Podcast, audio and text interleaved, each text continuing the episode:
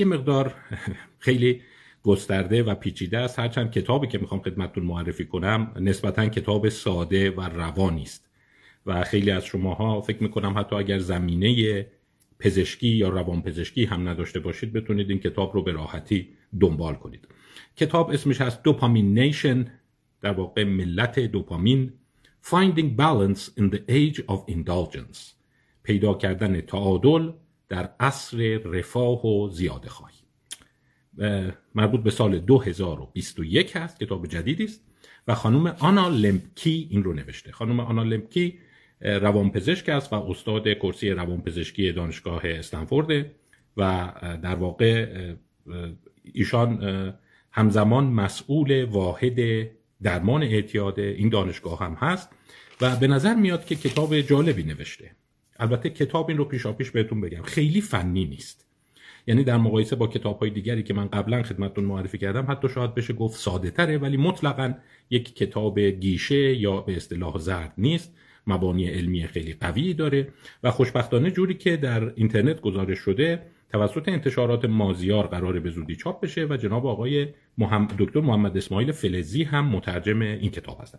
این کتاب با یک کتاب به اسم مشابه این مولکول دوپامین فرق می‌کنه. اصلا هیچ ربطی به هم نداره ولی به نظر من در مقایسه با اون کتاب عمیق‌تری است و نکات جالبتری رو داره. یه مقدار راجع به آنالمکی براتون بگم. آنالمکی ببینید خیلی برداشت من این بود. خیلی تو مبانی نظری و تئوری و فلسفی قور نمی‌کنه و بیشتر به نظر میاد به مبانی بالینی می‌پردازه. منتها چیزی که جذب جلب توجه کرد و به نظر من جذاب بود اینه که از نوشته هاش این گونه برمیاد. که یک بالینگر یک درمانگر خیلی کارکشته و با تجربه است. و به نظرم اومد اعتیاد خوب فهمیده. خیلی دید عمیقی به اعتیاد داره. برخلاف خیلی از اینهایی که کتابهایی می نویسن در مورد مبانی نظری اعتیاد و بعدا شما شاهد این هستید که بیشتر یه سری فرمول و مولکول و اینها رو معرفی می‌کنن و در عمل می‌بینید عمقی ندارن. ولی به نظر من یک کلینیسیان خیلی کارکشته هست. و همین می‌تونید به حرفش اعتماد کنید. نکته دیگری که وجود داره اینه که خودش نوعی تجربه اعتیادگونه رو داشته. اینم پیشا پیش بهتون بگم. آنالمکی جز اون گروه روانپزشکانی است که من بهشون خیلی اعتقاد دارم و باورشون اینه که ببین اعتیاد به مواد مخدر اعتیاد به بازی های کامپیوتری اعتیاد به اینترنت اعتیاد به قمار ریشه مشترکی دارند. و شما نمی‌خواد فرض کنید که اون یکی حتما چون مواد مخدر در کاره هروئین و کوکائین و آمفتامین در کاره یه چیز جداگانه و عجیب غریبی اگر شما هم ساعت ها میشینی بازی کامپیوتری انجام میدی و نمی‌تونی از اون خودتو بکنی به نوعی شما اعتیاد داری. خودش هم صادقانه اعتراف می‌کنه میگه من اعتیاد به رمان های عشقی در واقع جنسی در واقع خاصی پیدا کردم. و اونم در سن بالا وقتی هیئت علمی بودم شروع کردم این رمان ها رو دانلود کردن و میگه خیلی از مواقع لابلای درمونگاه مریض ها اینا شروع می‌کردم این رمان ها رو خوندن. حتی وانمود می‌کردم سر کلاس مثلا دارم کتاب علمی می‌خونم ژورنال علمی دستم در داشتم رمان عشقی میخوندم. و تا یکی تموم شد یکی دیگر رو شروع می‌کردم. و می‌گفت اصلا یه جوری مستاصل گونه ای گرفتار اینها شده بودم. برای همین من فکر کنم هم چون مریض زیاد دیده و هم چون خودش یه تجربه شبیه این رو داشته به همین دلیل با وجود اینی که عرض کردم تو نظری و تئوری خیلی شاید عمیق نباشه کتاب جالبی رو ارائه داده. البته تو این کتاب خیلی از مواردش بحث روی موردها case هایی است که خودش دیده و به همین دلیل شاید برای خواننده جذابترش کرده باشه. یعنی چند case واقعی رو مثال می‌زنه یک case هست که اعتیاد جنسی داشته اعتیاد به خودارضایی بوده. یک case های دیگه داشته که اعتیاد به قمار و مواد مخدر بودن و اینها رو تحلیل کرده. منتها من برداشتم این بود. این دید عمیقش رو به صورت مختصر خدمت شما بگم و شما خواهید دید. برخلاف اینی که الان بعضی از بیننده ها ممکنه این تصور رو داشته باشن که خب اعتیاد مشکل من نیست مقوله اعتیاد یک مسئله روانپزشکی نیست یک مسئله اگزیستانسیال هست. یه مقدار ممکنه بگه این خیلی ادعاست. ولی به نوعی به فلسفه وجودی برمیگرده. و شما خواهید دید که اگر اعتیاد رو درست بفهمی پاسخ دادن به این که اعتیاد چیست و چگونه باید اون رو درمان کرد خیلی شبیه سوالات اگزیستانسیال بشره که اصلا خوشبختی چیست سعادت چیست رنج و درد چیست.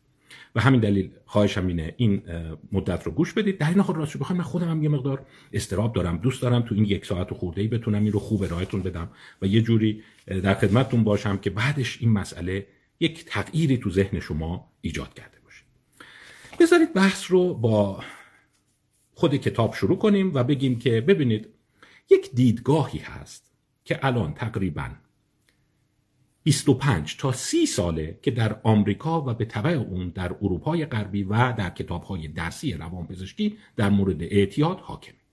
و اونم اینه که اعتیاد یک بیماری مزمن مغزی است. دو نفر خیلی نقش داشتن در گسترش این باور آلن لشنر و نورا وولکوف. بعضی وقتا اگر رشتهتون باشه بهتره با بعضی اسامی آشنا بشید. چون اینا مثل همون که شما فرض کن اقتصاددان باشید و بگید که مثلا شما به کدام اقتصاددان به کدام مکتب گرایش دارید به نظر من باید بدونید آلن لشنر و نورا وولکوف چی میگن. این دو به توالی رئیس مؤسسه مواد مخدر آمریکا یا نایدا بودند. National Institute of Drug Abuse یا نایدا. یعنی تقریبا میشه اون قسمت درمان و پیشگیری مواد مخدر. پس نسبتا سمت بالایی داشتند و اینها خیلی مخاطبین زیادی دارند. افراد مشهوری هستند ولی به واسطه علمی بودن انتخاب میشن نه به واسطه سیاسی بودن. هر دوی اینها دید مشابهی رو راجع به اعتیاد مطرح می‌کنند. 1997 25 سال پیش آلن لشنر مقاله‌ای در ساینس می نویسه به نام اعتیاد یک بیماری مغزی است. و به نوعی اینا سعی می‌کنند مسئله اعتیاد رو با ناقلهای شیمیایی به خصوص دوپامین گره بزنند و سعی کنند یک توضیح علمی متکی بر مغز در مورد اعتیاد ارائه بدند. اساس گفته های اونها طولانی است. در این کتاب مختصری به اون اشاره شده. توش اصطلاحاتی مثل دوپامین مدارهای پاداش مغز استریاتوم شکمی یه بخشای از مغز هست خیلی زیاد تکرار میشه. حتی برای اینکه بدونید چقدر این جریان تأثیر گذار بود الان بیشتر روانپزشکا روانشناسان و اونایی که تو حوزه طب هستن از این مکتب پیروی می‌کنن و میشه گفت به نوعی دیدگاه رسمی کتابی است. برای اینکه بدونید چقدر جالبه سال 2006 یک سناتور رو پیدا می‌کنند که این سناتور این قانون رو به کنگره آمریکا ببره که حتی اعلام کنه که پزشکی آمریکا و بقیه نهادها وظیفه دارند بپذیرند اعتیاد یک بیماری مزمن مغزی است. این سناتور اسمش بود جو بایدن. همینیه که الان رئیس جمهور شده. پس می‌تونید ببینید کار تا کجا گسترش داشته. و البته جو بایدن اون زمان موفق نمیشه. آرای لازم رو کسب کنه. و به نوعی من خوشحالم که این اتفاق میفته چون خیلی ها میگن این دید خیلی کوته بینانه و نتیجه گیری خیلی سریع بوده. اما اساس این نظریه رو من خیلی ساده براتون بگم چیه. اینا معتقدن مواد مخدر یک کاری می‌کنه با مغز که این اصطلاح رو خیلی به کار می‌برن. پس این دیدگاه که آلن لشن نورا ورکوف بیانیه رسمی عده از سناتورهای آمریکا مؤسسات پزشکی آمریکا که به بقیه دنیا ارائه شده. و این هم شما بدونید حالا چه خوشمون بیاد چه خوشمون نیاد وقتی یه مؤسسه مثل نایدا اینا اعلام می‌کنه می‌بینید تو ژاپن و کره و نمی‌دونم منطقه ما اینا اونا میپذیرن. چون کتابای درسی رو بر این اساس می‌نویسن و یه جوری حتی از WHO سازمان بهداشت جهانی حرفش بیشتر نفوذ داره. خب اینا چی میگن؟ میگن که یکی از اصطلاحایی که خیلی اینا دوست دارن به کار ببرن مسئله هایجک هست یا هواپیما ربایی. شما هواپیما ربا دیدین که چند نفر سوار هواپیما میشن به زور اسلحه با ترس و ارعاب کنترل هواپیما رو می‌گیرن دستشون. اسلحه رو می‌بره می‌ذاره پس سر خلبان میگه حالا باید این مسیر بری. اون جایی که من میگم باید بری. تو مقصدت مثلا برلین نه من میگم باید بری آمریکای لاتین. اینا میگن که مواد مخدر یک سری موادی هستند که از طریق آزاد کردن بیمهابای ناقلهای شیمیایی به خصوص دوپامین مغز شما را هایجک می‌کنند. این اصطلاح رو خیلی به کار می‌برند مغز شما روبوده میشه. دیگه این فقط در جهت تهیه مواد شما حرکت می‌کنی. دیگه زن و بچه و خانواده و درس و اینا رو ول می‌کنی. تمام چیزات میشه بری طرف مواد. این دیدگاه حالا این رو من خیلی ساده خدمتتون گفتم. و تو این کتاب هم یه فصلی رو بهش اختصاص داده. حالا بخونید یه ذره بیشتر است ولی برای غیر درمانگر شاد دانستنش خیلی پر مایه نباشه نیاز نداشته باشه. ولی این بهش میگن دیدگاه اعتیاد به عنوان یک بیماری مغزی این مواد چرا خطرناکن؟ برای اینکه میگه اینا آزاد کننده های قهار دوپامین هستند. و دوپامین مولکول لذت شناخته شده در یعنی وقتی شما اینا رو مصرف می‌کنی دوپامین سنگینی آزاد می‌کنه بعد کم کم مدارهای مغز وابسته به این مواد میشه. بدون اینا دیگه دوپامین آزاد نمی‌کنه. در نتیجه اینا نباشن شما حالت خیلی بده. تو یه جهنم هستی. یه احساس روحی خیلی بد داری. کلافه ای بی حوصله ای بی انگیزه ای اصلا علاقه به معاشرت نداری. ماده که می‌رسه دوباره دوپامین آزاد میشه. در نتیجه شما می‌تونی به کار و زندگیت بپردازی و از زندگیت بیشتر و بیشتر لذت ببری. تا اینی که اثر ماده مستهلک میشه و دوباره شروع کنی خب تا اینجای کار اگر این کتاب فقط همینو می‌گفت من خیلی دوست نداشتم معرفیش کنم. چرا؟ چون منتقدین جدی به این نظریه وجود داره. خیلی هم میگن داستان اینقدری هم که فکر می‌کنی ساده نیست. حالا مثالهاش زیاده و میشه ساعتها راجبش صحبت کرد. به همین راحتی هم نیست که یه سری مواد شرور وجود دارن. که باید یه کاری کنیم دست جوونا بهشون نرسه. از اینا استفاده کنن میره صاف مغز شما رو مصادره می‌کنه. مثل ویروسی که میفته تو کامپیوتر و بعد فایل های شما رو پاک می‌کنه و بعد خودش رو تکثیر می‌کنه این هم این کار رو می‌کنه. بیایم کم کم وارد بحث کتاب شیم. و اون جایی از کتاب که من خوشم اومده. آنا لمکی شاید به دو دلیل همون که گفتم. یکی اینکه خودش یه تجربه اعتیادگونه داشته و دوم اینه که مریض های زیادی دیده. یه جوری حواسش هست به این راحتی هم نیست. تو کتابش سعی می‌کنه به اون بپردازه. حالا ما نقد خواهیم کرد کتاب رو و می‌خوایم کاربرد اون رو برای خودمون و کشور خودمون در نظر بگیریم. ببینیم نقدش به چه جاهایی برمیگرده. بیاین با یک کتاب و یک مقاله شروع کنم که هر دوی اینها نوشته دو فرد ثابت هست. مقالش اینه اگر خواستید مقاله رو بخونید مقاله حدود ده صفحه است. Addiction and the Brain Disease Fallacy. اعتیاد و میشه گفت مغلطه اعتیاد به عنوان بیماری مغزی. در ژورنال Frontiers in Psychiatry در واقع میشه گفت مرزهای روانپزشکی چاپ شده به سال 2014 نویسنده هاش سالی ساتل و اسکات لیلینفیلد فقید هست. اسکات لیلینفیلد روانشناس برجسته بود که فکر کنم تو ایران با کارهاش آشنایی هست. سالی ساتل روانپزشک و استاد دانشگاه ییل هست. یعنی اینا آدم های بازاری و همینجور دیمی چیزی گفته باشن نیست. و البته کاملترش کتابی است که یک سال قبل چاپ کردند 2013 و اسم این کتاب ایهام قشنگی داره به نام برین واشت برین واشت میشه شستشوی مغزی داده شده. برین واشت The Seductive Appeal of Mindless Neuroscience. همش ایهامه عنوانش خیلی ایهام قشنگی داره. اولا برین واشت یکیش به معنی کسی که شستشوی فکریش دادن. یکی اینه که شما همش داری مغز رو این وسط کم و زیاد می‌کنی روی اون داری کار می‌کنی. The seductive appeal. میشه گفت در واقع اقواگری علوم اعصاب بدون ذهن mindless که البته mindless هم باز ایهام داره. یعنی شما میگن یه آدم مایندلسیه یه جور آدمیه که همچین توهی مغزه. و از یه طرف هم اینه که تو ذهن وجود نداره یعنی فقط مولکوله. کتاب خیلی خواندنی است البته جزء کتاب های افراطی است. و خانم آنا لمکی میگه من تا این حد جلو نمیرم. یه جایی بین نورا ولکوف و آلن لشنر مؤسسه مواد مخدر اعتیاد آمریکا و اینا قرار گرفته. ولی تاییدلش من می‌کنم از اینا خوشش میاد. ولی اینا چون یه ذره مرز شکن هستند کتابشون شاید خیلی شبهه باشه بخوای ازش دفاع کنی. چون اصلا بیاد بگه که یه بخشی از علوم اعصاب داره مردم رو شستشوی فکری میده. همش با مولکول و مدار صحبت می‌کنه و به گونه مقوله ذهن رو پاک کرده فرهنگ رو پاک کرده جامعه رو پاک کرده و می‌خواد همه چی رو تقلیل بده به دوپامین و گیرنده و اینا. این کتاب خواندنی هست یکی از فصلهای خیلی جالبش اینه. اسم فصل هست احمدی نژاد در مغز شما یا یا مغز شما در احمدی نژاد. آره منظورش آقای احمدی نژاد رئیس جمهور ما بوده. و جالبه که حالا چرا اسم این فصل رو گذاشته؟ یا برین آن احمدی نژاد.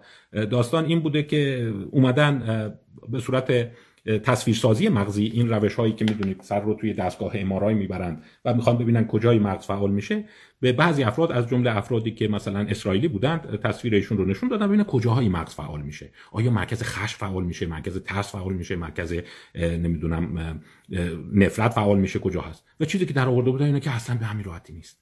یعنی این نیست که شما فکر کنی اینجای مغز لذت رو نشون میده اینجای مغز خشم رو نشون میده اینجای مغز نفرت رو نشون میده. اصلا این خیلی ساده انگاران است. و به همین دلیل میگه ببین شما اصلا کلی چیز داره. یعنی به راحتی نمی‌تونی اینها رو تقلیل بدی به مناطق مناظره خودش در مغز. حالا قسمتی که راجع به اعتیاد میگه چیه؟ راجع به اعتیاد میگه که این است که خیلی خواندن این جور مقالات و این جور کتابهایی به نظر من روشنگره. و چون می‌بینی منابع معتبر داره همینجور شعار نداده مثلا اومده خیلی از مصاحبه های نوراولکوف رو استخراج کرده که باهاش مصاحبه علمی کردن گفتگو کردن. گفتگوهایی بوده تو محفلای علمی قسمتایشو در آورده. مثلا این بوده که نوراولکوف گفتن که ببین اینجور هم نیست که مغز نمی‌دونم به همین راحتی باشه که شما یه مولکول میره بالا مغز مسموم میشه و بعد شما معتاد میشید. مثلا دیده نوراولکوف یه جاهایی اعتراف کرده ببین گفته من اینجوری گفتم. که بتونم از سنا از سناتورا از کنگره پول بگیرم. بهشون اینجوری گفتم که بذارم علم روش کنه. و الا درست میگی. این قدری هم که شما فکر می‌کنی آره یه ماده می‌زنی بعد این مولکول هی آزاد میشه و مغز شما درگیر میشه نیست. و یا مثلا اشاراتی می‌کنه. میگه نورا ولکوف تو 2008 گفته بوده تو ده سال آینده یعنی تا 2018 ما احتمالا یه موادی پیدا می‌کنیم که بتونه اعتیاد رو علاج کنه. یعنی مولکول هایی باشه که وقتی وارد مغز شد بیاد بره این به هم خوردن دوپامین در مدارهای مغز رو اصلاح کنه و افراد خوب بشن. و خب پر واضحه که این اتفاق نیفتاده دیگه. یعنی می‌بینید که اون تصور ساده انگارانه که نظم دوپامین مغزت به هم خورده. پس ما با یه سری دارو می‌تونیم اینو درستش کنیم. به اون راحتی که نورا ولکوف و آلن لشنر قول داده بودن به جهان و جهان رو دنبال خودشون کشیده بودن به تحقق نپیوسته البته میگه اینا بخشش سیاسی کاری بوده و پس این نشون میده که شما فراموش نکن در لول های خیلی بالای دانشگاهی هم یه چیزایی هست. میگه مثلا ما اینجوری گفتیم که کنگره یه جور چون آمریکا می‌دونه به عنوان یک کشور مرفه که خب اعتیاد یه مسئله جدیه براش. پس ما پول بدیم اینا یه ماده کشف کنن که اینو بخوری و اعتیادت خوب بشه. ولی لیلینفلد و سالی ساتل نویسنده های این کتاب و مقاله اشاره که داستان اینجوری نیست اینجوری اعتیاد خوب نمیشه اعتیاد خیلی اجتماعی تر و اون عنصر انتخاب فرد اون عنصر که بالاخره خودت هم باید یه چیزایی رو بخوای رو کجا می‌بری. حالا این بحث خیلی پیچیده میشه و اگر بخوایم وارد این بشیم باید جلسات متعددی رو اختصاص بدیم. البته من سعی می‌کنم کتابهای دیگری هم خدمتتون معرفی بکنم که بعدم نیست که راجع به این عمیق فکر کنیم چون فقط مسئله اعتیاد نیست. گفتم این مسئله اگزیستانسیاله. حالا خواهیم دید چرا. خب البته باز یه حرف دیگر هم نورا ولکوف می‌زد که می‌گفت اگه من اینجوری بگم که اینا مغزشون خراب شده و مواد که زدید مغز شما رو به نوعی دستخوش خرابی کرده. حتی اینم بهتون بگم this, this is your brain on drugs یا this is your brain on meth. این مغز شماست روی متانفتامین یا همون شیشه.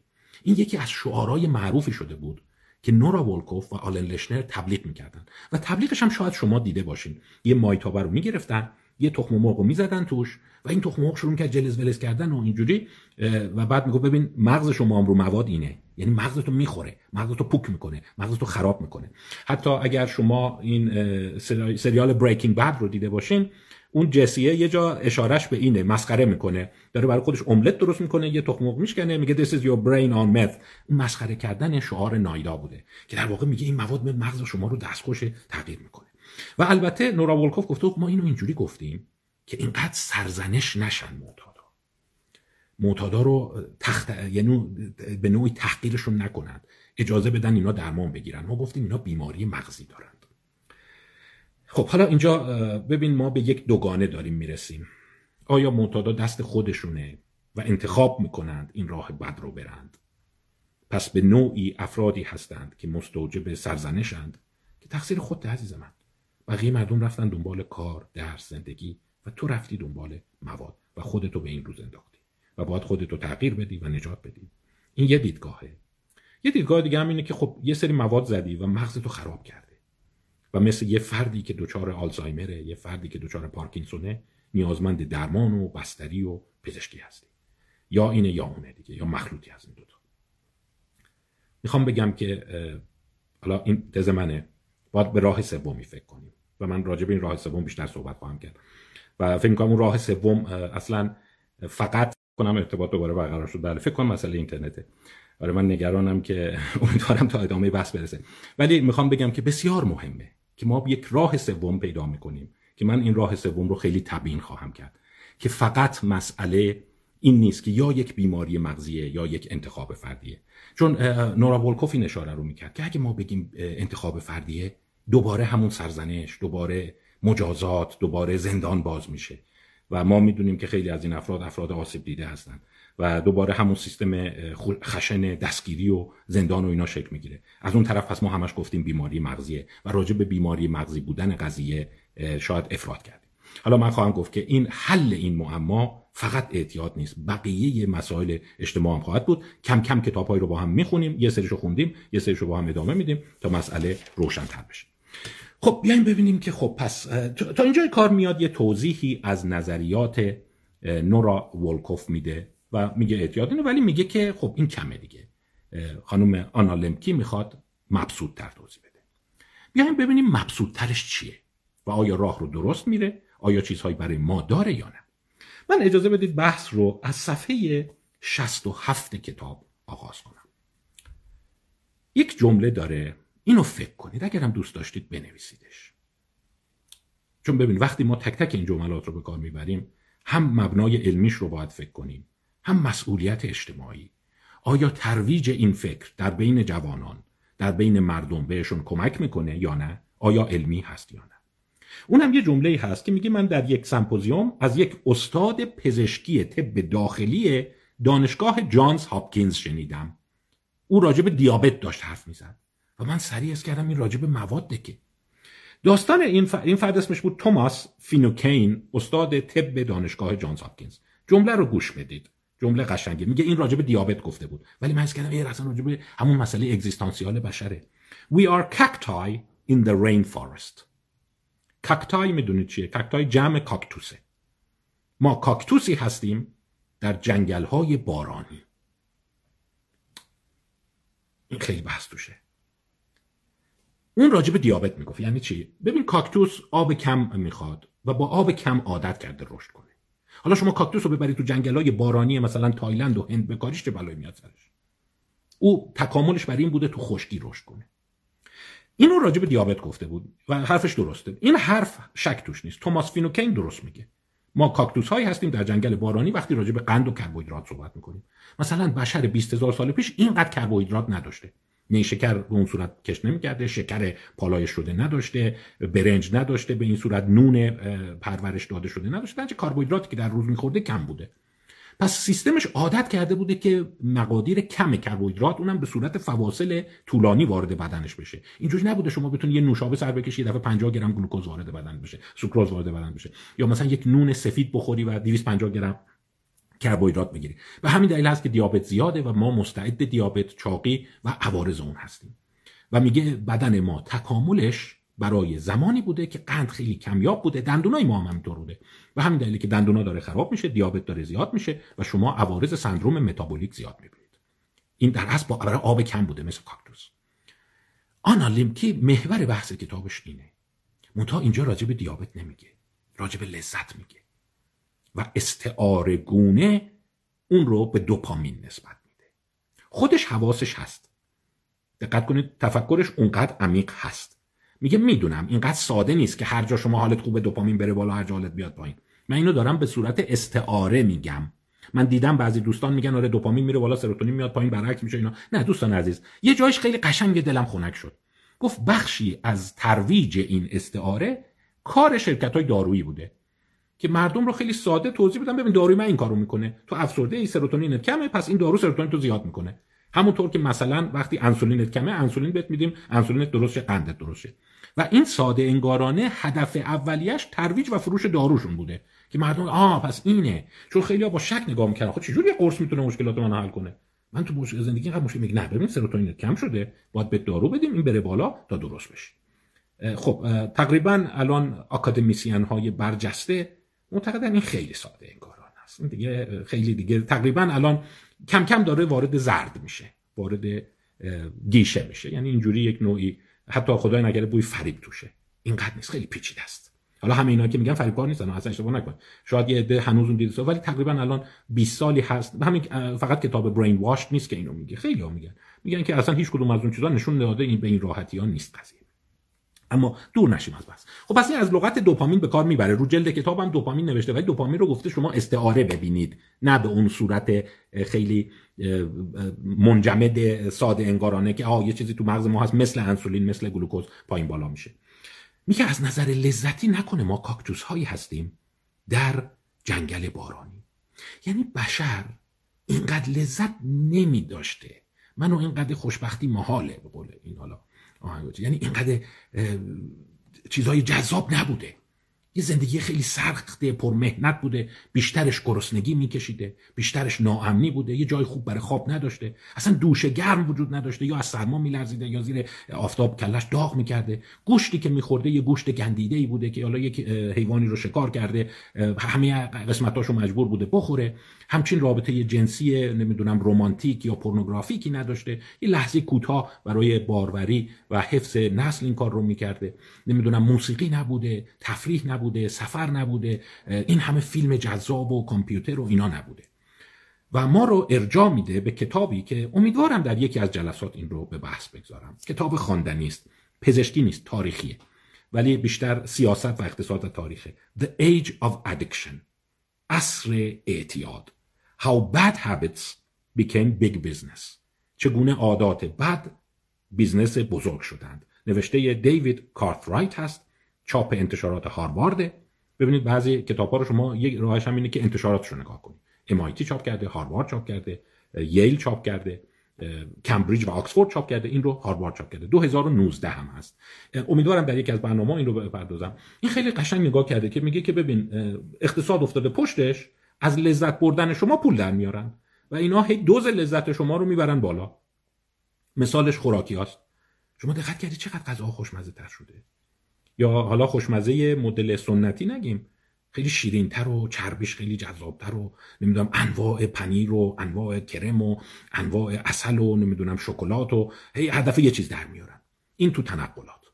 تو قسمت سکس نگاه کنید. میلیون ها کانال پورنوگرافی شکل گرفته وسایل کمک جنسی.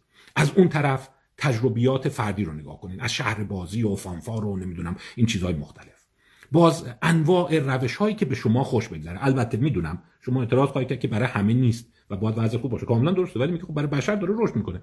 و متاسفانه برای طبقات کم درآمد هم خیلی از اینا رواج پیدا کرده. بازی های کامپیوتر هیجان انگیز شما بازی های سی سال پیش رو الان جلوی یه بچه ده ساله بذاری گوشی رو پرت می‌کنه. این چیه؟ این اصلا هیجان نداره. این اصلا لذت نداره. ولی الان شما بازی های طرف محو بشه. آدم بزرگا هم همینجور ماتشون برده.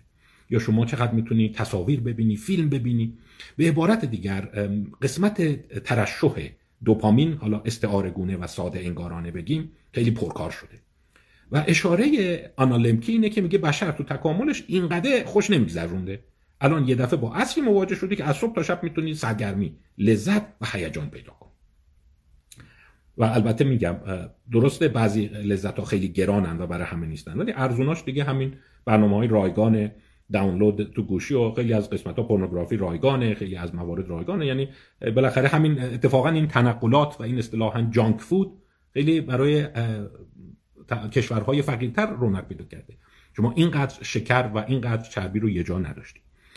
و به همین دلیل اساس بحثش رو روی این می‌ذاره. میگه ببینید اون چی که داره اعتیاد جزء مسائل اگزیستانسیالشه اینه که اگر شما لذت بردن رو تو زندگی زیاد بکنی و مرتب استعاره گونه ترشح دوپامین تو ببری بالا خب مثل قیمت هاست دیگه همه چی میره بالا. کم کم عادت می‌کنی به چیزهای بالاتر. دیگه چیزهای ساده تر به شما احساس لذت نمیده. در نتیجه مجبوری بیفتی دنبال ترکیبات سنگین تر و مشکل اعتیاد اینه. نه دو تا مدار مغزی داغ کرده که با دارو بشه درست کرد. اینو چجور می‌خوای درست کنی؟ اگر این کتاب داره میگه Age of Addiction یعنی مردم دارن مرتب بیشتر و بیشتر لیمبیک خودشون رو تحریک می‌کنن. این اصطلاح کاپیتالیزم لیمبیک از دیوید کارترایته میگه سرمایهداری با لیمبیک شما خیلی ور میره. هی برای لیمبیک یه چیز جدید میاره ماشین جدید لباس جدید ساعت جدید گوشی جدید. و شما هضم می‌کنی دیگه وقتی اینو استفاده می‌کنی. پس اگه هی لیمبیک یکی رو تحریک کنی لیمبیکی که 200 سال پیش به اونور تحریک جدی نداشته. یعنی شما واقعا سرگرمی های مردم هزار سال پیش رو نگاه کنید. بیچاره یه فوق فوقش یه تئاتر کوتاه. اصلا اینقدر موسیقی نداشتن. نبوده یعنی نمی‌تونستی. ضبط نمی‌شده گران بوده برای خیلی طبقات خاص بوده. نمی‌دونم خیلی از مواقع مجبور بودن ساعتهای زیادی کار کنند. اصلا وقت آزاد نداشتن. این یه اشاره می‌کنه که میگه تا 2040 ساعات فراغت روزانه در کشورهای مرفه از هفت ساعت بیشتر میشه. یعنی شما هفت ساعت وقت آزاد داری و سه ساعت و نیم کار می‌کنی. اون هفت ساعت وقت آزاد رو شروع کنیم لیمبیک تو تحریک کردن دیگه. یه کارهایی بکنیم لذت داشته باشه یه غذاهایی بخوریم لذت داشته باشه. و شما هی مرتب داری این رو می‌بری بالا. و اگر شما دقت بفرمایید اسم کتاب یک زیر تیتر داشت. Finding Balance in the Age of Indulgence. پیدا کردن تعادل در عصر میشه گفت رفاه زدگی. در واقع زیاده خواهی. حالا من گفتم این نیاز به فکر داره اینه. آیا مقوله کاکتوس در جنگل بارانی استعاره درستی است؟ در مورد قند درسته ها شک نکنید اصلا درسته درسته. ما هیچ وقت اینقدر کربوهیدرات یه جا نمی‌تونستیم بخوریم. اجداد ما نمیخوردن. شما در نظر یه میوه چقدر قند داره؟ این ساعت ها باید میگشته یه پرتقال پیدا می‌کرد یه سیب پیدا می‌کرد الان شما تو یه نشست می‌تونید دو تا بربری رو یه جا بخورید. لذت چی؟ و آیا ترویج این دیدگاه یک علمی است؟ دو در شرایط فعلی کشور ما خوبه یا نه؟ نمی‌دونم من یه ذره دو دلم که مثلا بخوای به خیلی از افرادی که الان محرومیت می‌کشن در مقابل گرانی هستن در مقابل کمبود کالا و اینا هستن بگین شما کاکتوسایی هستی در جنگل بارانی. خدا رو کن که همین که غذا هم گیرت میاد. اجداد ما 20000 سال پیش اینم نداشتن و رفاهت در اینه. این سوال دو تا سوال تو ذهن من هست و بریم جلوتر ببینیم کتاب چه چیزایی برای عرضه داره. باز در همین راستا چند نقل قول از آنالیمکی بهت بگم که در واقع دیدگاه او رو بیشتر روشن می‌کنه. مثلا در جای دیگه نوشته تناقض هدونیسم در این است که جستجوی لذت به حالت آه دنیا منجر می شود آه دنیا یعنی بی لذتی یعنی میگه هر چقدر یه فرهنگی سعی می‌کنه به مردم بقبولونه که بیشتر خوش بگذرونید بیشتر لذت ببرید مردم بیشتر احساس ناکامی و سرخوردگی می‌کنن. این به این دلیله که خب آستانه تحملشون میره بالا دیگه.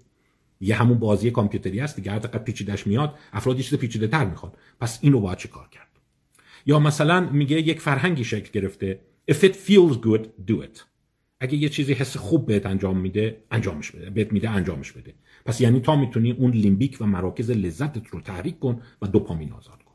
یا باز جای دیگه یه جمله ای داره که اونم جالبه. By protecting our children from adversity have we made them deathly afraid of it? با محافظت کودکان در برابر ناملایمات آنها را به صورت مرگباری در مقابل دشواری ها ترسانده ایم یعنی همش میگه خیلی ساده لوس بارشون آوردیم دیگه. حالا اسنوفلیک اصطلاحیه که به کار می‌برن دانه برف. یعنی میگه سختی نکشه گرما نکشه تشنگی نکشه نمی‌دونم خستگی نکشه همه چی با ماشین کولردار بره این اونور بره. خب این باعث شده که از ناملایمات بترسن و فرار کنند. و این باعث شده که مقاوم بار نیان و در نتیجه جمله‌ای که بعدن میگه میگه افسردگی توشون بیشتر میشه. هر چقدر رفاه بیشتر میشه افسردگی هم بیشتر میشه. این تزیه که آنالمکی داره دنبال می‌کنه. باید اینو نقد کنیم دوستان. سریع. من گفتم سیاست من پیچیده سازی و عدم پریدن به نتیجه گیری است. ترمزهای فکری باید داشته باشیم. آیا درست میگه؟ راست میگه دیگه. یا باز جای دیگه مطلب جالبی داره. میگه religious man was born to be saved. انسان مذهبی به دنیا آمده که نجات داده شود. راست میگه دیگه. تو اصلی که حاکمیت مذهبی خیلی پررنگ بوده نهایت هدف رستگاری بوده نجات بوده از زلالت و رسیدن به تعالی Psychological man is born to be pleased. انسان روانشناختی به دنیا آمده که ارضا و اقناع گردد. یعنی هدف رستگاری نیست هدف ارضاه. خب پس فکر می‌کنم شما متوجه مسیر فکری او شدید که در واقع چی داره میگه؟ میگه رفاه زدگی بیش از حد جستجوی افراطی لذت و ترشح دوپامین. حالا سرمایداری هم پشتشه کاپیتالیزم لیمبیک باعث شده که خب سطح آستانه شما هی بره بالاتر و در نتیجه شما هر چی زندگی میگذره احساس بدحالی بیشتر بکنید. مثلا در فصل چهارم یک اصطلاحی رو به کار می‌بره که در واقع معنیش این میشه مثلا محرومیت دادن در واقع لذتی. یعنی تاکیدش بر اینه که شما باید لذت رو یه جاهایی محدودیت بدی. و الا انسان احساس رستگاری نمی‌کنه. و یک اصطلاحی به کار می‌بره به نام هورمسیس هورمسیس هورمسیس یعنی وارد کردن عمدی درد. این خیلی بحث انگیز میشه تو کتابش. یعنی میگه یه جاهای اتفاقا باید سخت بگیریم. شما هم دیدید مثلا مردم میگن باید بره سربازی تا ساخته شه باید به دانشجوها سخت بگیری تا قدر بدونن. باید مثلا به مردم یه ذره سخت بگیری تا اینا بعدا احساس شادکامی کنن هورمسیس آیا وجود داره؟ و آیا باید این کار رو بکنیم که به تعادل لذتی و لیمبیک برسیم یا نه؟ اینا مسیری است که شما می‌بینید کتاب مطرح می‌کنه. ببین اینم یکی حالا میگم چرا اگزیستانسیاله همینه. یعنی آیا واقعا بشر می‌تونه همش در جستجوی هدونیزم و افزایش رفاه باشه؟ چون می‌دونید خیلی از این دولت ها میگن هدف ما افزایش رفاهه. مردم درد کمتری بکشن و رفاه بیشتری داشته باشن. خب میگه این اثر تولید کننده نداره. شما از اون ور هی مجبور میشی آستانت میره بالا آستانت که رفت بالا مجبوری روش های دیگری به کار ببری و الا دچار حالت کج خلقی میشی. دچار یک حالت بی انگیزگی میشی. دیگه چیزهای معمول بهت انگیزه نمیدن. نمی‌دونم. باید روش یه ذره با تحمل بریم جلو. ولی بذارید من بحث رو یه ذره یه لحظه متوقف کنم یه سناریویی رو تجسم کنید. نمی‌دونم اون لذتی رو که بعد از مثلا یه آزمون سخت داشتی. دقت کردی کنکور که گذشته شما کنکور دادی بعد اومدی بیرون. اون روز بعدش دقت کردید چقدر امور برات لذت بخش میشه. یه برنامه ساده یه قدم زدن تو خیابون مثلا یک امتحان سخت داشتی و بعد امتحان تموم شده اونایی که حبس کشیدن زندان بودن مثلا میان بیرون. یه حتی قدم زدن تو خیابونم برامون چقدر لذت بخشه. یا فکر کن شما یه بیماری داشتی و بعد که بیماری تموم میشه بعدش میای و در واقع احساس خوب داری. حتی میگی مثلا یه سوپ بهم مزه میده. بعد چند هفته تونستم بخورم. یا بعد چند هفته که از تخت خواب بلند شدم حتی مثلا یه ذره رفتن تو بالکن رفتن تو آشپزخونه برام چقدر لذت بخش بود. اصلا نمی‌دونی چقدر لذت داشت پس این داستان هورمسیس اینه دیگه. یعنی اگر شما یه جایی درد فشار و رنج وارد نکنی نمی‌تونی بعدش لذت ببری. حالا شما تصور کن نوروساینس بیاد بگه ببین اون لذتی که بعد از کنکور هست بعد از یه امتحان سخت هست بعد از بیماری هست. آیا میشه اونو تجربه کرد بدون اینی که قبلش اون بیماری کنکور حبس یا مشکله نباشه؟ آیا اینو میشه تجربه کرد یا نه؟ حالا من گفتم مقوله اگزیستانسیاله اینه. این بخشی از بحث درمانی اوست. او میگه وقتی شما مواد رو می‌ذاری کنار یک عادت زیاد داشتی که به کمک این مواد یک حس خیلی سرخوش داشته باشی خیلی انرژی بالا داشته باشی و حالا نداری. پس به همین دلیل شما یک احساس زمین خوردن شدید می‌کنی یک احساس رنج می‌کنی و راه حل درمانی شما تلاش برای رفع اون رنج نیست بلکه تحملشه. مثل اینه که شما بگی همون داستان امتحان سخت رو چون برای این میگم که خیلی از شما دانشجو هستید. اگر اون لذت بعد از اتمام امتحانات و رفتن به سفر و رفتن به منزل بستگان رو می‌خوای باید اون فشار قبل امتحانات رو تحمل کرده باشی. هیچ راهی نیست. پس نورا ولکوف نمی‌تونست دارویی بسازه که اعتیاد رو درمان کنه. یعنی اون داستان نمی‌شد. یعنی شما بگی ببین من اون سرخوشی و شنگولی اون حالت بعد از امتحان رو دارم ولی اصلا بیخوابی و درس خوندن قبل امتحان رو تجربه نکردم. خب این نمیشه. این اگزیستانسیال نمیشه. و همین دلیل درمان اعتیاد لازمش اینه افراد بعد از کنار گذاشتن اون رنج و حالت دیسفوریا کچخلقی ناشی از قطع مصرف رو بپذیرند و تحمل. پس شما می‌فهمید که چرا مثلا میگن یه سری های ترک اعتیاد اومده یه سری روش های اومده بدون درد بدون ناراحتی. امکان پذیر نیست. مثل اینه که شما یه بدهی داشته باشی. یه مثالی می‌زنه میگه که از مدل های خوب در واقع اعتیاد مدل اقتصادی است. در مدل اقتصادی مثل اینه که شما باید بدهی تو پس بدی دیگه. خب شما یه مدتی دوپامین مغز تو حسابی به کمک مواد آزاد کردی و احساس سرخوشی تجربه کردی. خب وقتی می‌خوای بیای اینور باید اون بدهی رو پس بدی. راهی نداره. منتها شما یه عده میان بهت بقبولونن که ببینی یه راهی داره. شما می‌تونی بدون اینی که اون رنج و تعب رو تحمل کرده باشی از داستان اعتیاد رهایی پیدا بکنی. و برای همین محور درمانش رو روی این قرار میده. میگه شما وقتی لذت رو تمام می‌کنی باید بپذیری که این چیزها رو باید پس بدی. و میگه در جامعه حاضر به این دلیل اعتیاد مشکل سازه و خوب درمان نمیشه که مردم یک روایت هایی تو ذهن خودشون ساختن. که اعتیاد مثل یه زخمه مثلا یه جای مغز من خراب شده اینو باید درست کنن. در صورتی که اگر اون روایت رو اینجوری نگاه کنند که من یه سری چیزها رو وام گرفتم حالا باید پس بدم اون موقع براشون درمان جنبه دیگه پیدا می‌کنه. من فکر می‌کنم این یکی از اون چیزهایی است که باید در مورد درمان اعتیادها تو جامعه وارد کرد. یعنی اگه از من بپرسید چه استعاره ای برای درمان اعتیادها بهترین استعاره است. من استعاره بازپس دادن وام رو میگم. بعد از این اگه شما اینجوری نگاه کنی خیلی از اعتیادها معنی پیدا می‌کنه. افراد میان سوال می‌کنند. آقا مواد خطرناکه. من یه ذره برای امتحانات آمفتامین مصرف کنم ریتالین مصرف کنم درسته یا غلطه؟ این اعتیاد میاره یا نه؟ ببین سوال اساسا غلطه. اگه شما بخواید آلن لشنری نورا ولکوفی نگاه کنی آره ممکنه سوال رو بشه جواب داد. ولی این سوال مثل این باید نگاه کنی که آیا این خطر داره یا نه یکی بیاد بگه ببین من می‌خوام خونه بخرم. من دو میلیارد نزول بگیرم یا نگیرم؟ برم از این بانک با 18 درصد بگیرم یا نگیرم؟ این سوال رو باید بپرسه. همین مسئله رو در مورد مقوله ADHD میگه. من کم کم می‌خوام وارد مقوله ADHD هم در جلسات بعد بشم. چون الان حس می‌کنم داره همون روی کرد کاکتوس در جنگل بارانی لاقل راجع به ADHD تو طبقه تحصیل کرده شکل می‌گیره. افراد میان میگن ما یه بیماری داریم به نام ADHD نمی‌تونیم تمرکز کنیم نمی‌تونیم کارا رو تموم کنیم. نیمه تمام میمونه. هر کاری رو شروع می‌کنیم انرژیشو نداریم تمام بشه. و به ایشان گفته میشه که شما می‌تونی آمفتامین استفاده کنید متیل فنیدیت استفاده کنید و افراد اینجوری براشون تداعی شده که خب پس یه بیماریه اینم درمانشه. در صورتی که وقتی میای نگاه می‌کنی خب میگه که ببین این مواد همون محرکان دیگه. یعنی همونیه که آمفتامین و اینا. این آیا جنبه درمانی داره یا من دارم در واقع یک ماده ای رو مصرف می‌کنم؟ چرا وقتی پزشک میده تو بهش میگی درمان؟ اگه من خودم برم از فروشنده سر کوچه یا یواشکی این قرصا رو بخرم بهش میگی اعتیاد. این بحثیه که من خیلی دوست دارم بهش بپردازم. چون همون مکانیزم در مورد ADHD هم حاکمه. شما وقتی یه ماده می‌گیری و تمرکزت زیاد میشه دقتت زیاد میشه بعدا باید پس بدی. یعنی وقتی اون ماده رو قطع می‌کنی تمرکزت کم میشه و جبران باید بکنه. یعنی اگر شما میگی سه ماه من مستمر میشستم 8 ساعت درس میخوندم کم میخوابیدم خب وقتی بذاریش کنار باید ساعت های زیادی بخوابی و ساعت های زیادی اصلاحی کرد که تمرکز ندارم. یعنی دارم بدهیشو پس میدم. حالا باز سری قضاوت نکنید. ممکنه بعضی بگن پس یعنی میگی من ریتالی نخورم؟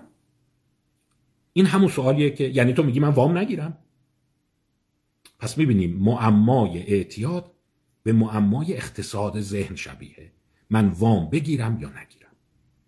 حالا اون ریتالین صحبتش چیه که پزشک برای شما می نویسه اگه درست تشخیص داده باشه و خوب شما رو تحت درمان بذاره مثل اینه که شما یک وامی گرفتی خرج سرمایه گذاری کردی و از سودی که از اون سرمایه گذاری آیدت شده داری وام تو پس میدی. چون تئوری بر اینه که شما سالهایی که لازم درس بخونی یا امتحان بدی به کمک این ماده انرژی اضافه پیدا بکنی تمرکز پیدا بکنی از پس امتحاناتت بر بیاد وقتی از پس امتحاناتت بر اومدی شغل بهتر می‌گیری جایگاهت میره بالا با تمرکز و انرژی کمتر می‌تونی درآمدی داشته باشی که زندگیت رو ادامه بدی. به عبارت دیگر اون وام روانیت رو پس بدی. ولی اگر تو هفته کلاس هفتم یا تو دوازده سالگی از مدرسه بندازنت بیرون شما آیندت تباه میشه. شغلت آسیب می‌بینه درگیر باندهای خلاف و مواد مخدر میشی و اون وام رو اونجا گرفته بودی به نفت بود. یعنی اونجا باید می‌گرفتی. پس عزیزان من یک توصیه براتون دارم. هر موقع با این سوال مواجه میشید. آیا این ماده خطرناکه یا نه؟ آیا من ریتالین استفاده بکنم یا نه؟ آیا من متیل فنیدیت بخورم یا نه؟ آیا هشیش مزر یا نه؟ سوال رو نوراولکوفی نگاه نکنید به نظر من آنالمکی نگاه کنی قشنگتره. مثل اینی که من الان وام بگیرم یا نه. اگه وام تو می‌خوای بگیری و خرج کنی و بخوری خطرناکه. بعدا باید وام و بهرش رو پس بدی. ولی اگر فکر می‌کنی سرمایه گذاری خواهی کرد و از گردنه های سخت و دشوار زندگی به کمک او عبور خواهی کرد میارزه این کار رو بکنی. فراموش نکن ممکنه شما بگی مثلا بازی کامپیوتری چه وام گرفتنیه؟ هست. هیجاناتت کنترل میشه. عصبی بودنت کم میشه. احساس ملالت و دلزدگی تو می‌گیره. خب طبعا وقتی اون بازی رو ازت بگیرن ملالت و دلزدگی به اضافه بهرش برمیگرده. یعنی اصل و فرعش رو باید پس بدی. منتها اگر مثلا فکر کن از یه شرایط بحرانی اومدی شرایط دشوار اومدی این حرکت رو انجام بدی میارزه که در واقع این کار رو بکنی. ولی اگر بعدش سرمایه گذاری روانی نداشته باشی شما گیر می‌کنی. یا وقتی پزشک به شما ریتالین میده به نوعی یکی مواظب هست که زیاد قرض نگیری. زیاد در واقع استفاده نکنی و اون بهره رو به موقع پس بدی. وامات عقب نیفته قسطات. و در واقع همینجور بیمهابا نری. ولی خطرناکترینش اونیه که ماده می‌گیره میره بالا. مثل اینی که شما وام گرفتی. بعد چی کار می‌کنی؟ برای بازپخت اقساطش میری وام با بهره بالاتر می‌گیری. فکر کنم من تو بازار نبودم ولی میگن این بدترین کاریه که می‌تونی بکنی. یعنی من برای اینکه قسطای بانکمو پس بدم برم از بازار نزول کنم. حالا من نمی‌دونم اصطلاحش چیه. مثلا 18 درصد این تومانی چقدر 36 درصد چیه. یعنی شما برای اینکه مثلا ریتالین تو بخوای ادامه بدی می‌بینی دیگه جواب نمیده بری طرف آمفتامین بری طرف هروئین. یعنی هر دفعه داری دوپامینت رو قمار دوپامینت رو افزایش میدی. پس به نوعی شما یک استعاره خوب برای شما می‌تونه این باشه. و اینه که من چجوری می‌تونم از این در بیام؟ مثل اینه که من چجوری از این بدهکاری و ورشکستگی می‌تونم در بیام. یعنی من وقتی می‌ذارم کنار از صفرم ممکنه بیام پایینتر. احساس افسردگی شدید دارم. احساس دلمردگی شدید دارم. احساس دارم که هیچی منو شاد نمی‌کنه. آره برای اینکه دوره به کمک اون مواد احساس شاد بودن رو تجربه می‌کرد. این روی کردی است که او داره میگه و در ادامش میگه وقتی تو جامعه ای به مردم این رو القا می‌کنند که قرار رنج نکشی قرار حالت بد نباشه مردم مجبور میشند که وام روانی بگیرند برای اینکه حالشون بد نباشه.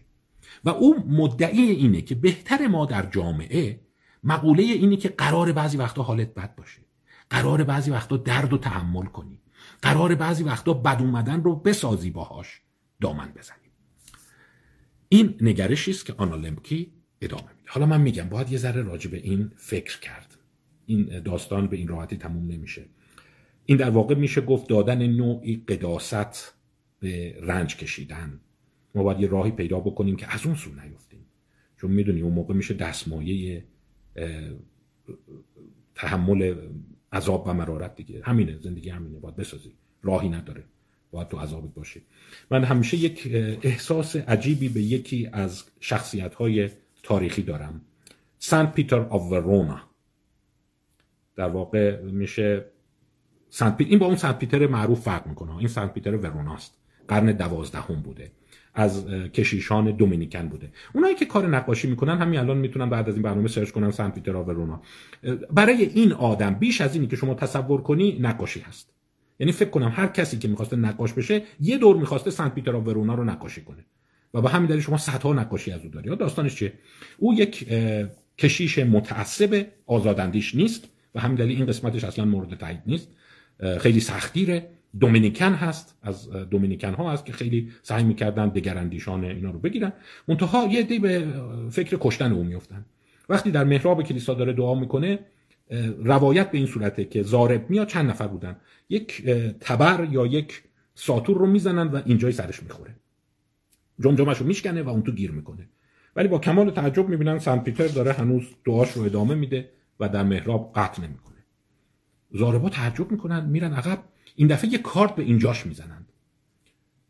کاردم میمونه تو سینش حالا نقاشیاشو نگاه کنین برای کودکان یه ذره ترسناکه یه آدمی که یه ساتور تو کلش یه قلبم یه کاردم تو قفسه سینشه باز با کمال تعجب قطع نمی‌کنه. فقط روایت هست که یا می‌نویسه یا با خونش می‌نویسه یا میگن میگه. برمیگرده به زاربا نگاه می‌کنه نه آخی میگه نه چیزی و میگه کردو این دوم به خداوند ایمان دارم و ادامه میده. و دیگه زاربا عصبی میشن سرش رو قطع می‌کنن که دیگه کشته باشنش. این سمبل چیزی است که دستمایه این جریان فکری آنالمکیه که میگه ما باید به رنج کشیدن درد کشیدن هم به نوعی بها بدیم. و این تصور بشر مدرن که قرار هیچی سختی نکشی هیچی رنج نکشی شما رو گرفتار همین بلاهای اعتیاد می‌کنه. یعنی شما وقتی حالت بده به نتیجه میسی من نباید حالم بد باشه. حتما باید یه کاری کرده باشن. و اشاره می‌کنه میگه بخشش هم پزشکی مدرن به مردم گفته. شما وقتی دندان پزشکی میری قرار درد نکشی. وقتی داره مته می‌ذاره میگه آقا سر نشده یه ذره دیگه بیاسی بزن. اینجا توقعت اینه که درد نکشی. میگه همین توقع هم در بهداشت روان پیدا شده که من قرار درد نکشم. حالا من میگم اینا از اون سوالای اگزیستانسیاله. حالا طبعا سنت پیتر آف ورونا دیگه خیلی افراطیه. با ساتور زدنش حتی آخم نگفته. ولی معتقد بوده که خب زندگی همینه دیگه. قرار نیست که کردو این دوم و جریان فکری خیلی قوی است که بهش میگن به نوعی قداست دادن به suffering به رنج کشیدن. آیا این باید ترویج بشه؟ یا اینکه این نه خطرناکه ممکنه به این سو بره که خب پس راه برای زندگی بهتر نیست و هرچی هست باش بسازید دیگه. در بهداشت روان کدام هست؟ بذارید چند تا مقاله دیگه بگم و این بحث ادامه خواهد داشت. من اولش دو دل بودم. کتاب دیگری از آنا لمپکی هست اون رو هم معرفی بکنم یا نه؟ یا اول اون رو معرفی بکنم. الان احساس می‌کنم که اون رو هم معرفی خواهم کرد در یکی دو هفته آینده. چون بخش دیگری از دیدگاه های جالب آنا لمپکی رو معرفی می‌کنه. اسمش هست بذارین اسم کتاب رو براتون بگم. اونایی که علاقه دارن این کتاب رو هم بخونن. کتاب کوتاهی است ولی حالا الان اسمش رو بگم می‌فهمین چرا معرفیش نکردم. Drug Dealer MD How doctors were duped, patients got hooked, and why it is so hard to stop. Drug dealers MD میشه اینجوری ترجمه کرد که مثلا مواد, مواد فروشان دکتر. 2016 چاپ کرده و باز مال انتشارات جانز هاپکینزه یعنی کتاب بازاری نیست آنالمکی خلاصش رو بهتون بگم توی جلسه دیگه بیشتر توضیح خواهم داد. اینم خیلی مباحث عمیقی داره. صحبتش بر سر اینه که حالا به هم دلیل گفتم معرفیش نکردم که گفتم تو این شرایطی که این همه پزشکان عزیز درمانگران تو فشارن بعد حالا بیایم همچین کتابی هم چاپ کنم دیدی اینا همشون مواد فروش هم هستن. صحبتش اینه که پزشکی یه جوری به مردم شاید بد منتقل کرده که قرار تو زندگیت هیچی رنج نکشی هیچی درد نکشی همه چی شاد باشی همواره بخندی. و همین دلیل یه راهش هم اینه که مخدرجات مصرف کنی دیگه. و از اون بر شرکت های دارویی هم پشتش گفتن خب راست میگه دیگه حالش بعد زود باید چیزی بهش بدین و کم کم شروع کردن دادن مخدرها پین کیلر داروهایی مثل اکسیکودون هیدروکودون و تو آمریکا مرتب تجویز اینا رفته بالا. برای اینکه طرف میاد میگه ببین حالم بده. می‌فهمی؟ حالم بده. یه داروی بده حالم خوب شه. و بعد در افراد و میگه این پیشفرزش از اونجا اومده که قرار همه حالشون خوب باشه. و این حالا این رو در جلسه جدا معرفی کنم که چون چند مفهوم خیلی عمیق داره. مفهوم روایت های زندگی رو داره و اینکه چگونه فرهنگ روایت ها رو دامن می‌زنه. و به همین دلیل من فکر می‌کنم که اجازه بدید هفته بعد یا دو هفته دیگه هم به این بپردازم. ولی پیشا پیش عذرخواهی می‌کنم و دارم قاطعانه میگم این نباید دستمایه تختعه پزشکان باشه. یعنی بیایم بگیم که آ دیدیم میگن همه جای دنیا پزشکا دارن مواد فروشی می‌کنن. این جریان خاصی رو داره به صورت سمبولیک معرفی می‌کنه که در آمریکا شکل گرفت و به جاهای دیگه هم داره سرایت پیدا می‌کنه. و اونم اینه که فرهنگ انتظار داره مردم همه شاد باشن حالشون خوب باشه و وقتی شما کاری از دست بر نمیاد شروع می‌کنیم موادی دادن نیروزا میدی مواد انرژیزا میدی مواد سرخوش کننده میدی و بعد افراد توش گیر می‌کنن. چون اون داستان تعادل رو نمی‌دونی. فکر می‌کنی یه طرفه همش میشه حال خوب ایجاد کرد. در ازای ایجاد حال خوب باید حال بد هم تحمل بشه. این بحث اون کتاب حالا بزنین چند تا مقاله جالب دیگه که تو این کتاب بهش اشاره کرده تو این چند دقیقه باقی مونده بهش بپردازم. خالی از لطف نیست و به نظر من ذهن ما رو بازتر خواهد کرد. امیدوارم تا اینجای کار با من اومده باشید و متوجه شید که یکی از گرفتاری های درمان اعتیاد چیه و دیدین تو تیتر اون کتابه گفته بود چرا سخت است. Why is it hard uh, to do so? چرا درمان اعتیاد سخته؟ چون همه فکر می‌کنن که مثلا باید ماده رو یه کارش کنید نه اون نیست. این داستان این تعادل اگزیستانسیاله. باید لذتایی رو که بردی پس بدی و افراد یه جوری پیششون توجیه نیستن. فکر کردن پو والا وام بلاعوض بهشون دادن و بعد حالا که اومدن میگن باید با بهرش پس بدی و بهرش هم نامردی خیلی قویه یه جوری تعجب می‌کنن. چند تا مقاله جالب گفته. یکی از این مقالات رو من الان براتون اشاره می‌کنم. همسو هست با دیدگاه او ولی این مقاله رو من خوشم میاد. قبلا هم به صورت جسته گریخته بهش اشاره کردم و حتی یه حس معنوی بهم داد. حالا تیتر مقاله رو بگم شما میگی این دیگه چه حس معنوی میده ولی من فکر می‌کنم لزوما معنویت نیازی نیست حتما تو مسائل عرفانی و روحانی و اینا باشه. معنویت می‌تونه حتی در طبیعت باشه. Wheel Running in the Wild. جوانا مایر و یوری رابرتس اینا هلندی هستند. Proceedings of the Royal Society of Bee بیولوژی از 2014 چاپ شده. Will Running in the Wild. یه ذره به این فکر کنیم. تو بحرش بری یه معنویت عجیبی توش هست. ویل رانینگ یعنی توی این چیزا دویدن. این تبلا دیدین؟ موش توش میدوه. نگارندگان این یه کار کردن. تو طبیعت رفتن. دو تا تبل از این تبلایی که موش توش می‌ذاره گذاشتن. و سه سال با دوربین این تبله رو رصد کرد مثل این وسایل بازی هست که شهرداری وسایل ورزشی هست که شهرداری تو پارک می‌ذاره. یکیش توی تقریبا پارک ماننده یکیش توی طبیعت بکره. و گذاشتن ببینن آیا حیوانات میان این تو با... مثل تردمیل دیگه. و چیز عجیبه که متوجه شدن دیدن آره موش ها قورباغه ها از اون سلاگ ها یه چیزی مثل حلزون گهگاه میان این تو میدوان یا ورزش می‌کنن یعنی آدم یه ذره به فکر میره یعنی چی؟ یعنی اون موشه و اومدن دیدن موشا بین یک تا 18 دقیقه اون تو میدوئن هیچ هدفی هم نداره. اون موش برای چی اون تو میدوه؟ یه سواله. یعنی چرا در طبیعت حیوان باید این کار رو بکنه؟ چه فایده براش داره؟ اولش فکر کردن شاید مثلا غذاهایی که اطراف قفس از اطراف این است فکر می‌کنن مثلا به نوعی اون تفکر خرافی اسکینریست که اگه من این تو بدوام برای من غذا می‌ذارن. ولی هیچ غذایی هم نذاشتن. ولی احساس کردن این حیوان نیست که برای دل خودش داره میدوه.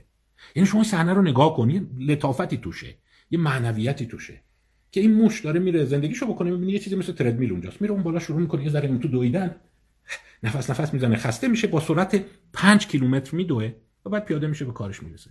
مثل این وسایل بازی شده چرا این کارو می‌کنه؟ و اون جمله طلایی لسلی اور... لزلی اورگل. هر چقدر باهوشی تکامل است و باهوشتره یعنی چرا همچین چیزی تو دستگاه بیولوژیک این حیوانات هست؟ برای چی این میدوه؟ یکی از تعبیرها که آنا لمکی هم به اون اشاره کرده میگه شاید برای اینکه به غذا نمی‌رسه. شاید تلاشگری شاید جان کندن شاید زور زدن شاید اون نفس نفس زدن براش احساس خوبی داره. یا همون حالتی که بهتون گفتم. شما میگم مثلا وقتی کار سخت می‌کنی بعد فراغت بهت بیشتر مزه میده. وقتی بیرون سرد بودی آب گرم بهت مزه میده. عمدن شاید خودشو داره میندازه تو هچل. که بعدا لذتش رو به تعادل برسونه. یه چیزی میشه توش فکر کرد. چون من قبلترم در یکی از جلسات خودشناسی راجع به تلاشگری در حیوانات صحبت کردم. حیوانات اینجور نیست که عضو می‌خوام اصطلاح کنم همش دنبال مفخوری باشد یه جاهایی مثل که دوست دارن زحمت بکشن. و اون غذایی رو که بابتش زحمت کشیدن با دل و جان بیشتری می‌خورند. خیلی با لذت بیشتری می‌خورند. یعنی مثل که به خودشون عمدن رنج میدن که لذت خودشون افزایش بدن. و اگه این باشه به نظر من یک معنویت قشنگی توشه. شما نمی‌دونم این صحنه رو دیدین؟ بعضی وقتا گربه ها دارن میدوئن و اون حالت خیلی قشنگ گالوپشه داره میدوه و حس می‌کنی از چیزی فرار نمی‌کنه دنبال چیزی نمیدوه فقط مثل برای دل خودش داره میدوه اینو رابرت لی وایت روانکاو مطرح کرده بود که حیوانات در اون مرحله نهایی شکوفایی فعالیت می‌کنن. تنپروری خالص نمی‌کنن. به عبارت دیگر ذاتی که تکامل ابداع کرده فقط تنپرورانه نیست. توش تلاشگری هم وجود داره. حالا این رو به عنوان یه آزمایش مطرح می‌کنه و شما اینجوری فکر کنید که اساس صحبت او برای شادکامی اینه که یه جاهای عمدن باید خودتون رو توی هچل بندازید و اصطلاح کلاسیکی که به کار میره همون هورمسیس هست. یه جاهای عمدن باید به خودت درد بدی. شما وقتی چند ساعت دو چرخ سواری می‌کنی باهات درد می‌گیره خب این هورمسیس دیگه. داری دردت رو می‌بری بالا. و بعد کنارش به زبان ساده میگه ممکنه سیستم دوپامینی هم باشه. یعنی درد که میره بالا تحمل شما میره بالاتر و در عین حال دوپامینی که آزاد میشه لذت بخشی بیشتری رو برات فراهم می‌کنه. یا باز ببینیم چه مقالات دیگری رو مطرح می‌کنه. سیون تومک اسم نویسنده هست و گابریلا ستگمن Effects of Heroin on Rat Pro-Social Behavior Addiction Biology 2019 باز مقاله دیگه است که بهش اشاره می‌کنه. میگه وقتی اومدن این کار رو کردند به یه تعداد موش براشون یک میشه گفت کاتاتر گذاشتن که بتونن به خودشون ماده مخدر تزریق کنند. وقتی موش به خودش هروئین تزریق می‌کرده یه گروه بودن یه گروه دیگه اونایی بودن که به خودشون قند تزریق می‌کردن یعنی خیلی نشه نمی‌شدند. و همزمان یه موش دیگه تو تله بوده. دیده اون موشی که به خودش هروئین تزریق می‌کنه تحت هیچ شرایطی به اون یکی کمک نمی‌کنه. چون یادتون باشه من قبلتر توی همون مپس همدلی راستی یادم رفت همدلی رو الان از تو یوتیوب هم می‌تونید ببینید. به کارهای اشاره کردم بن آمی بارتال که اشاره کردم که این نشون داده بوده که یه موشی رو بندازه تو تله موش دیگه میاد بهش کمک می‌کنه. حتی اگر هیچ منفعتی براش نداشته باشه. یعنی کمک به هم نوع خود یکی از اون چیزهایی است که نهادینه شده.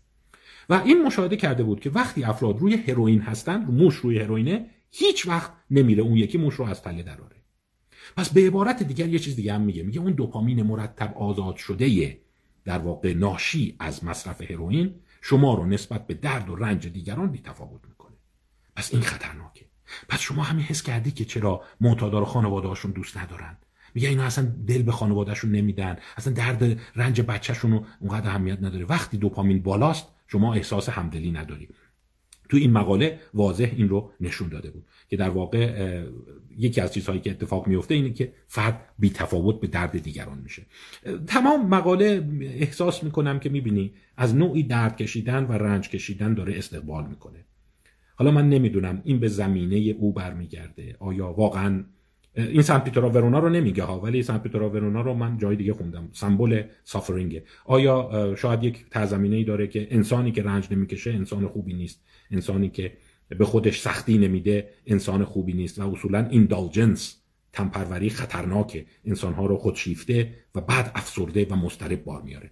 آیا اینه؟ منتها من میگم یکی از نگرانی های جدیم اینه که این دستمایه نوعی تقدس دادن به رنج نشه.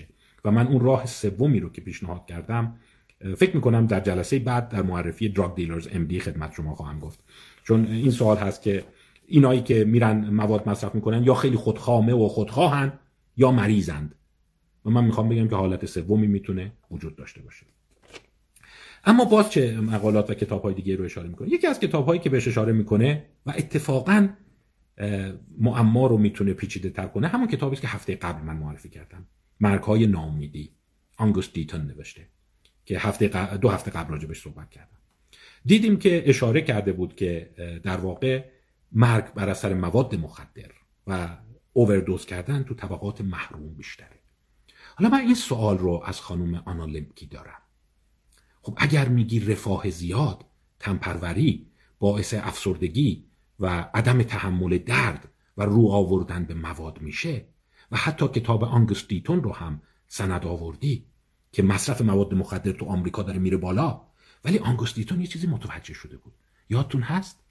دو هفته پیش گفتم. اون گفته بود تو طبقات محروم اونایی که نتونسته بودن لیسانس بگیرن مرگا پنج برابر شده. در صورتی که تو طبقات مرفه تغییر نکرده. اینجا به یک تناقض می‌رسیم. یعنی در جامعه ای که داره رفاه زده میشه اونایی که کمتر از رفاه برخوردارن بیشتر گیر مواد میافتند. یعنی کاپیتالیسم لیمبیک گیرشون میندازه. آیا این یک تناقض نیست؟ من فکر کنم باید به این تناقض جدی نگاه کرد. باز به مطالعات دیگری اشاره می‌کنه که اون مطالعات هم جالبه که به نوعی شاید به ما نشون بده که نباید اصولا به صورت کور از رنج و عذاب استقبال بکنیم. و اونم مطالعات جالبی است که نشون داده. این مطالعات به مجموعه مطالعات بروس الکساندر معروفه. بروس الکساندر این رو متوجه شده بود. اعتیاد به مواد مخدر در موشهایی که ناملایمات زیاد کشیدند و در محرومیت بزرگ شدن خیلی شدید تره. و یکی از چیزهایی که انسانها را در مقابل مواد مخدر مسون می‌کنه رشدشون در محیطهای مرفه تر است. پس می‌بینیم که اون داستان باز به یک تناقض دیگه می‌رسیم. آنگونه که خانم آنا لمبکی شاید منادی این هست که ما باید مرتب به رنج و تعب دامن بزنیم اتفاقا می‌تونه تاثیر منفی داشته باشه. باز اصطلاح های دیگه ای رو به کار می‌بره. من فکر می‌کنم یکی از مباحث جالب دیگه ای که تو کتابش به کار برده self-binding هست. self-binding یعنی بستن خویشتن. من اجازه بدید بستن خویشتن رو در جلسه بعد بحث کنم در همون کتاب جاد دیلر داستان اینه بعضی افراد عمدن می‌تونن اعتیاد خودشون رو اینجوری کنترل کنند. این رو این اصطلاح اصطلاحی است که اقتصاددان برنده جایزه نوبل شلینگ به کار برد. 2005 جایزه نوبل برده بود. یکی از چیزهای خیلی جالبه. برای اونایی که ADHD دارند برای اونایی که میگن نمی‌تونیم کارامون رو تموم بکنیم. ببین اون صحنه مصرف مواد هست. طرف میگه میل دارم مواد مصرف کنم. خیلی هاشون یاد گرفتن میگن کیف پولم پیش تو باشه. یا بیا کلید کمودا پیش تو باشه. یعنی خودم کلید کمودا رو میدم دست یکی دیگه که در واقع نتونم برم مواد مصرف کنم. میگن self-binding یعنی خودم خودم رو ببندم. خودم خودم رو محروم کنم. این یکی از چالش های جالبه و یکی از ابر تکنیک های درمان اختلالات روان پزشکیه یعنی شما مستقیما نمی‌تونی. میگه خب اراده کن مصرف نکنی. میگه نمی‌تونم. پس ولی اراده می‌کنم کلیدش رو قفل کنم کلیدش رو بدم به شما و بعد بیام بیرون از خونه. اینو می‌تونم. به این مجموعه میگن self-binding self-binding یکی از موثرترین روش های تغییر عادت هاست. باز یه پدیده دیگر رو باید براتون توضیح بدم. اینا میگم دارم زمینه سازی می‌کنم ذهنتون خب شما دوپامین به واسطه مواد آزاد می شده خب بعد حالا که مواد رو گذاشتی کنار گفتیم به شدت افتادی پایین. یک قسط سنگین داری که باید پس بدی. پس من کجا دلخوشی پیدا بکنم؟ اینجا باز خانم آنا لمکی بهش نمی‌پردازه و تصورش اینه که با گذشت زمان و تحمل رنج و تعب و اینکه بپذیری همه چی قرار نیست خوب بگذره این مراحل طی خواهد شد. ولی من جسارت می‌کنم. منم بالاخره خب معتادا رو زیاد دیدم. این اتفاق نمیفته زمانی اتفاق میفته و می‌تونن رها بشند که درسته اون رنج و تعب نبود دوپامین رو دارن میپذیرند. ولی همزمان امید داشته باشند که یک مبنا یا یک مفر یا یک مجرایی برای دوپامین جدید پیدا بکنند. یعنی یه دلخوشی داشته باشند. برای همینه که بعد از سه چهار ماه کنار گذاشتن مواد و اینی که افراد دمغن بی انگیزن بی حسن گفتیم براش چیه داستان؟ بی انگیزگیش مال چیه؟ خب داره قسطای دوپامینش رو پس میده. زمانی می‌تونن نجات پیدا کنن که بگن یه پشن یه شوق جدید پیدا کردیم. پس اینجا یه سوال پیدا میشه. چگونه باید شوق ایجاد کرد؟ به اون خانم آنالمکی اشاره نمی‌کنه. در صورتی که یکی از معماهای درمان اعتیاد اینه. طرف می‌ذاره کنار. شما این صحنه رو خواهید دید. اصطلاح قشنگش جورج کوب بهش میگه. در واقع جورج کوب اصطلاحی که داره میگه dysphoria driven relapse. این اصطلاح برای درمانگران نکته قشنگی. دیسفوریا دریون ریلپس یعنی بازگشت به واسطه کج خلقی میگه وقتی شما مواد رو می‌ذاری کنار دوپامین حسابی میاد پایین کج خلقی بی انگیزه بی حوصله اینقدر این حالت اذیتت می‌کنه که برمیگردی دوباره شروع می‌کنی. سوال. خب آنالمکی چند تا راه حل داره پیشنهاد میده؟ یکی شما من قبول دارم اینه که آره باید بپذیری همه زندگی شادی نیست همه زندگی لذت نیست. یه جایی باید رنج رو بپذیری. حالا انتظار نداریم سنت پیتر ورونا بشید. ولی بالاخره بخشش رو باید بپذیرید خب اینش قبول. ولی سوال بعدی اینه دوباره آیا با گذشت زمان خود به خود شما از توش در میاد دوباره اشتیاق تو چک می‌گیره یا باید فعالانه اشتیاق رو در خودت ایجاد کنی؟ تجربه من میگه باید فعالانه اشتیاق رو ایجاد کنی. نمی‌تونی. خودش نجات نمی‌کنه. نهایتا اتفاقی میفته که جورج کوب به شما میگه دیسفوریا driven relapse. اینقدر اون تو میمونی و پرداخت این قسط ها خستت می‌کنه که به این نتیجه بابا برگردم استفاده کنم. جهنم دیگه هر چی شد شد. اب نداره. می‌دونم. و جالب از روی حماقت استفاده نمی‌کنه از روی استیصاله. این نیست که مثلا طرف میگه اوه مثلا بذار دوباره کلک بزنم استفاده کنم. خسته شدم دیگه. شما هم خسته میشید. وقتی درس می‌خونی می‌دونی باید بخونی. می‌دونی امتحانه. میگی دیگه مغزم نمی‌کشه. گذاشتم کنار. دیگه جهنم دیگه. هرچی می‌خواد بشه بشه. فوقش نمیشه دیگه. فوقش رد میشه. اینم میپذیره که دیگه ببین دیگه خسته شدم. زله شدم. چهار ماه دارم نبود دوپامین رو تجربه می‌کنم. این قسط سنگین رو میدم. دیگه نمی‌خوام. پس باید بتونه سریعا یک راهی برای ترشح دوپامین پیدا بکنه. به عبارت دیگر اون سوالی است که در برنامه های خودشناسی قبلی خیلی از من پرسیدند. چگونه می‌توان شور اشتیاق یا پشن ایجاد کرد؟ این پاسخ سوال درمان ADHD هم هست. چون جالبه الان حالا باز یه کتاب راجع به ADHD هم خدمتتون معرفی خواهم کرد. افراد فکر می‌کنن که ADHD یعنی من تمرکز ندارم. آره دیگه حواسم هی پرت میشه. ولی وقتی اومدن نگاه کردن می‌دونی حواس پرته. یه جمله هست که بدون اینی که بخوام سرزنش توش باشه. در قاموس صحبت من با صحبت سرزنش نیست. من یه راه سومی رو برای شما خواهم گفت. بدون اینی که سرزنش باشه میگن چجور اون چیزایی که به نفشه چجور اون چیزایی که دوست داره اونجا حواسش پرت نیست. ببین با چه دقتی بازی کامپیوتریشو دنبال می‌کنه چجور اونها رو اصلا اشتباه نمی‌کنه؟ چجور اونها رو و فقط تکالیف مرزش جا میمونه؟ دقیقا همینه. یعنی آستانه انگیزشیش بالاست. اون چیزایی رو که دوست داره تو اون حواسش پرت نیست و توی اون کم نمیاره. اینا حتما مادرام دیدن. میگن ببین تو بازیگوشی اونجا اشتباه نمی‌کنه. اگه تا حالا 100 دفعه تا حالا کتاب مدرسه‌شو گم کرده گفتن ADHD پس چجور اون مثلا سی دی بازی کامپیوترشو گم نمی‌کنه؟ حواسش هست نمی‌دونم مثلا کد کامپیوترش یادش نمیره. پسورد یادش نمیره. و اصطلاحی هست بهش میگن هایپر فوکس میگن اتفاقا اون جاهایی که دوست دارن از من و شما بدتر دقت دارند خوش به حالش 8 ساعت نشسته پلک نمی‌زنه. اصلا آنچنان این سفر رو داره دنبال می‌کنه. پس داستان این نیست که مشکل تمرکزه. داستان اینه که دل انگیزه برای اون نیست. پس سوال انگیزه چگونه شکل می‌گیرد؟ چون دیدن انگیزه با ترشح دوپامین همراه و از اون طرف باز دیدیم اگر شما مصرف سنگین هروئین داشته باشی اینقدر آستانه دوپامینت میره بالا که دیگه انگیزهای دیگر رو نمی‌تونی رشد بدی. کمک به دیگران نمی‌کنی و در عین حال یادگیریت هم مختل میشه. پس بحث ها همینجور باقی موند.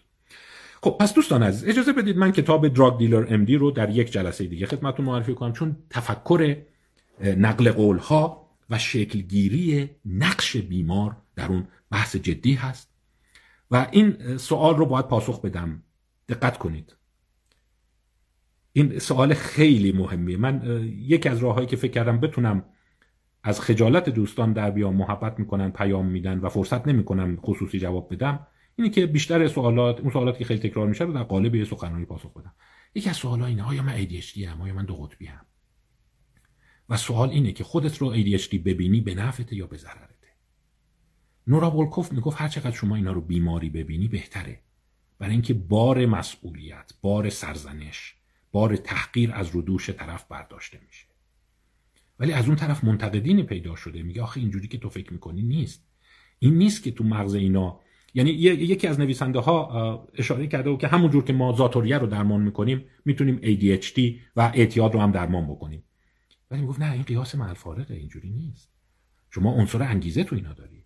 عنصر اراده آزاد داری. عنصر انتخاب داری. میگه خب پس وقتی پای انتخابو بیاری میشه سرزنش دیگه. اون آدمی که ADHD داره بازی گوشه و تنبله و دل به کار نمیده دیگه. خب پس باید سرزنشش کنم. میگه پس نمی‌خوام سرزنش بشه. پس میگم مریضه دیگه. مغزش ایراد داره. کدام راه به نفع شما خواهد بود؟ در جلسه بعد من به این خواهم پرداخت و راه سومی رو خدمتتون معرفی خواهم کرد. تا اینجای کار این کتاب یه کمکی که کرد به من و امیدوارم به شما هم کرده باشه اینه که صرفا و ساده انگارانه بیای بگی دوپامین مغز اینا خرابه و اینا دست خودشون نیست این کمکی نمی‌کنه.